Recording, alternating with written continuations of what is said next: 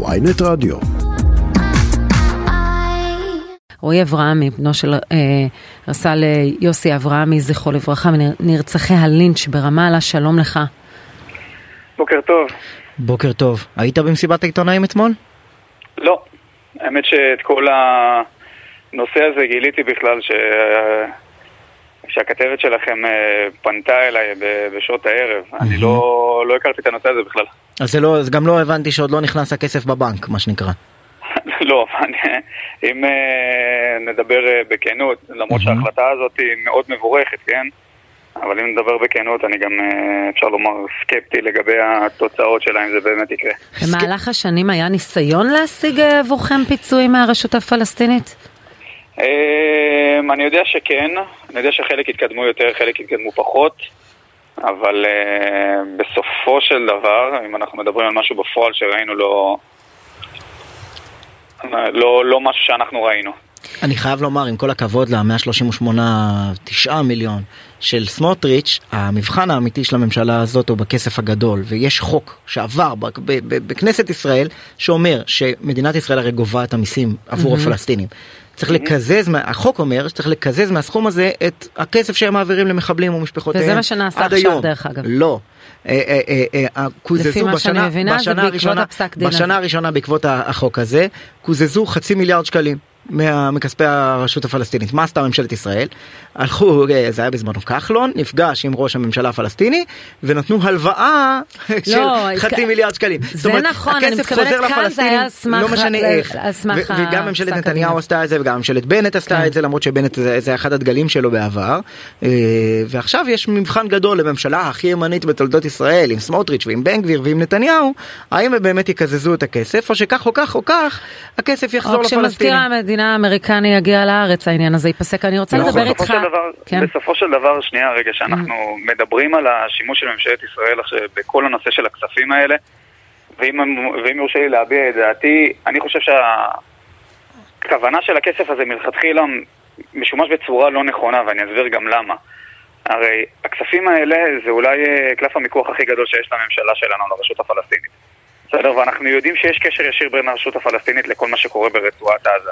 אנחנו יודעים שיש לנו גופות של חיילים שנחטפו במהלך צוק איתן, ואנחנו יודעים שיש אזרחים ישראלים שנמצאים בשטח הרצועה.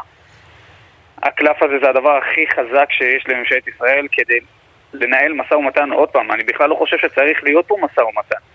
אני חושב שצריך לבוא כדרישה של הממשלה שלנו, ושוב, זו ממשלה שאני הצבעתי לה וזו ממשלה שאני סומך עליה שתעשה את הפעולות הנכונות.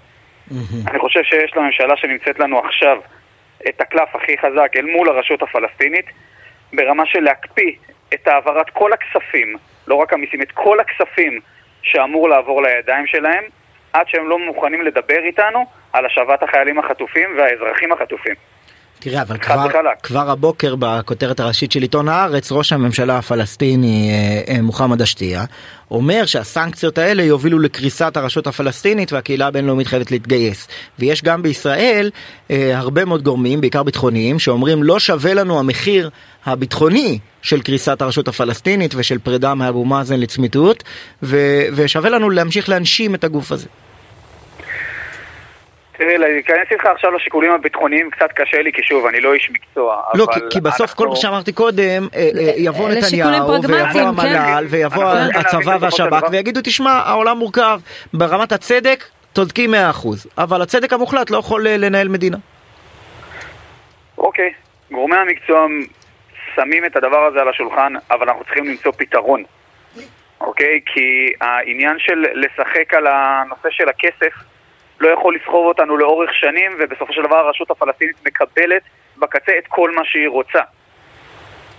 הרי בסופו של דבר, גם אם הם לא מקבלים את הכספים האלה, או גם אם כן, הרשות הפלסטינית ממשיכה לתמוך בטרור, ואנחנו יודעים לאן הכספים האלה מגיעים. הם מגיעים כדי לתת שכר לאותם מחבלים ומשפחות המחבלים שיושבים בכלא על מעשה טרור שהם ביצעו אל נגד האוכלוסייה הישראלית.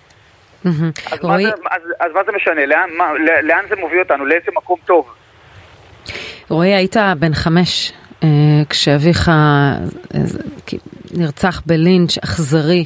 אה, חייל מילואים מפתח תקווה שמגיע לרמאללה בטעות ו, ובאמת לינץ' בלתי נשכח שתועד החוויה הטראומטית הזו של המשפחה שלכם היא בעצם הגורם לעיצוב התפיסת עולם, לפחות האידיאולוגית שלך? תראי, זו שאלה קצת מורכבת, שאלה ששמעתי לאורך כל השנים לא מעט פעמים. אמ, לומר שהאירוע הזה השפיע בצורה קיצונית על האידיאולוגיה שלי, זה יהיה לא נכון. אני חושב שמי שמגיע למקום קיצוני בתפיסה האידיאולוגית שלו זה נובע ממקומות פחות נכונים. אני לא אכנס לפן האישי של כל אחד בבחירות האידיאולוגית שלו, אבל שוב, אני חושב שקיצון לכאן ולכאן זה כן. לעולם לא יהיה טוב. תראה, אני חושב שהתמונה הזאת, המפורסמת, של הלינץ' ברמאללה, עם הידיים המגואלות בדם של אחד המחבלים, היא אה, השפיעה על תפיסת העולם של הרבה מאוד ישראלים. לא צריך, להיות, לא צריך להיות הבן של הקורבן אה, כדי להבין מהתמונה הזאת אם יש לנו עסק. חד משמעית. ואנחנו יודעים לומר בצורה ודאית שהתמונה הזאת, אחד הגורמים המרכזיים שגרמו להמון בחברה הישראלית, להפסיק להאמין שיש עם מי לבצע, אני לא אגיד הסכם שלום, כי הסכם שלום זה לא משהו שניתן לציין בכלל בין שני הצדדים, אבל שיש בכלל עם מי לדבר. ברגע שראינו את גודל האכזריות ומה הצד השני מסוגל לעשות ואיך המוח שלו יכול לחשוב, אם בכלל אפשר להגדיר את זה כמוח יכול לחשוב בצורת התנהגות שהם התנהגו שם, מרבית הישראלים באותה תקופה חדלו מלהאמין שיש עם מי לדבר, שיש עם מי לנסות לעשות שלום. אחרי עשור של ה nineties שהיה אולי העשור של השלום מבחינת ה buzzword אה, אה, ברמה הישראלית לפחות, אה, את, אתם כמשפחה קיבלתם שקל אחד לאורך השנים מהרשות הפלסטינית? או ממשפחות המחבלים? לא מישהו? שאני יודע, לא. רק מערכת הביטחון שלנו. מערכת הביטחון.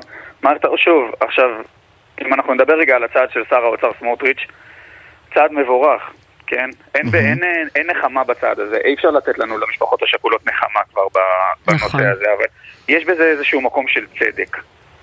עכשיו, אני רוצה לשמור על אופטימיות זהירה, ואני בכוונה אומר אופטימיות זהירה, כי אנחנו יודעים מה כרוך ב... לקיים החלטה שכלולה בפנים אה, סכום, כלול בפנים סכום כסף מאוד מאוד גדול. אה, אני אומר פה אופטימיות זהירה שוב, כי קשה לי להאמין שמישהו מהמשפחות השכולות, ויש המון משפחות שכולות שזקוקות לכסף הזה, שאיבדו את היקר להם מכל וקרסו עקב אותו אירוע, אבל אני אסתור את עצמי טיפה, אני קצת סקפטי, אבל במקביל אני רוצה לשמור על אופטימיות זהירה. כן, רועי אברהמי, תודה רבה. תודה רבה לכם. תודה על השיחה.